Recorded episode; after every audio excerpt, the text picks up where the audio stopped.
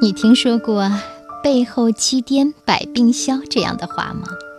当然啦，它并不是指脚后跟颠七下就能够消除全身的病痛，而是提醒我们，提脚后跟是一种很好的养生保健动作。其实很简单，两脚并拢直立，指尖贴在裤缝上，眼睛看着前方，两脚跟提起。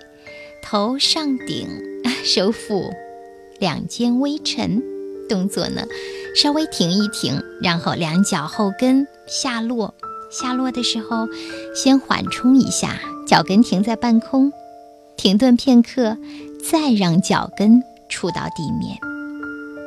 背后七颠的这个七颠做起来很简单，就是脚后跟提起，放下，再提起，再放下。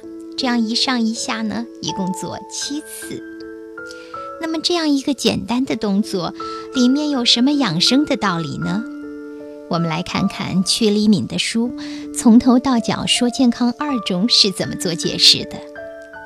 人的骨髓里藏的都是精，如果我们的骨髓出了问题，人的造血机制乃至身体的方方面面都可能出大问题。背后七颠，不仅伸拉了脊柱，还对脊柱里的筋，也就是骨髓进行了调整。所以这个动作呢，看似简单，但是大道内存，养生的效果不容小视。从某种意义上来说吧，人体的振动是有频率的，所以在平时的生活锻炼中，我们如果能够以一个正确的频率来对待自己的身体。那么许多毛病就能得到修复，背后七颠百病消。我记住这句话了，打算在以后呀经常做做这个动作。还有一个动作，也是这本书里说到的，推荐给你：脚趾抓地。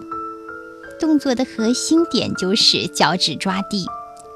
脚趾是足三阴经和足三阳经交汇的地方。当我们用脚趾抓地，就可以刺激循行在脚趾上的所有经脉，它就会相应的调节脏腑功能。除了脚趾抓地，还有一种小动作，那就是五指上扬，我们也随时都能做。五个脚趾头，让它们都往上翘，这和脚趾抓地呢正好相反。做这种练习呢，需要注意。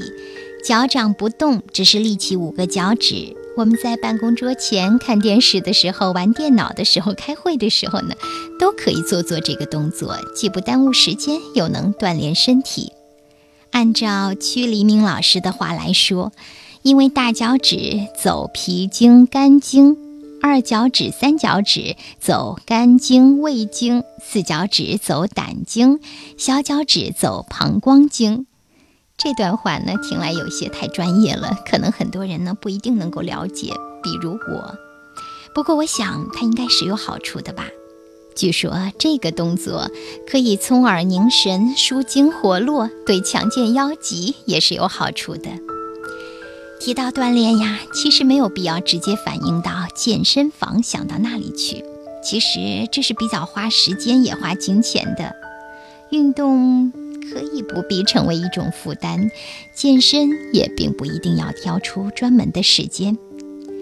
东晋道教学者、著名炼丹家、医药学家葛洪曾说：“行走坐卧皆引导，行走坐卧皆引导。”可以说是一语道破了养生的真谛。武术家的行话是：“拳打卧牛之地。” 就是说，一头蜗牛那么大的地方都可以练出花样来，很难想象拳打蜗牛之敌，但是确实如此。因此，我们需要明白的就是，生活处处可健身。你说呢？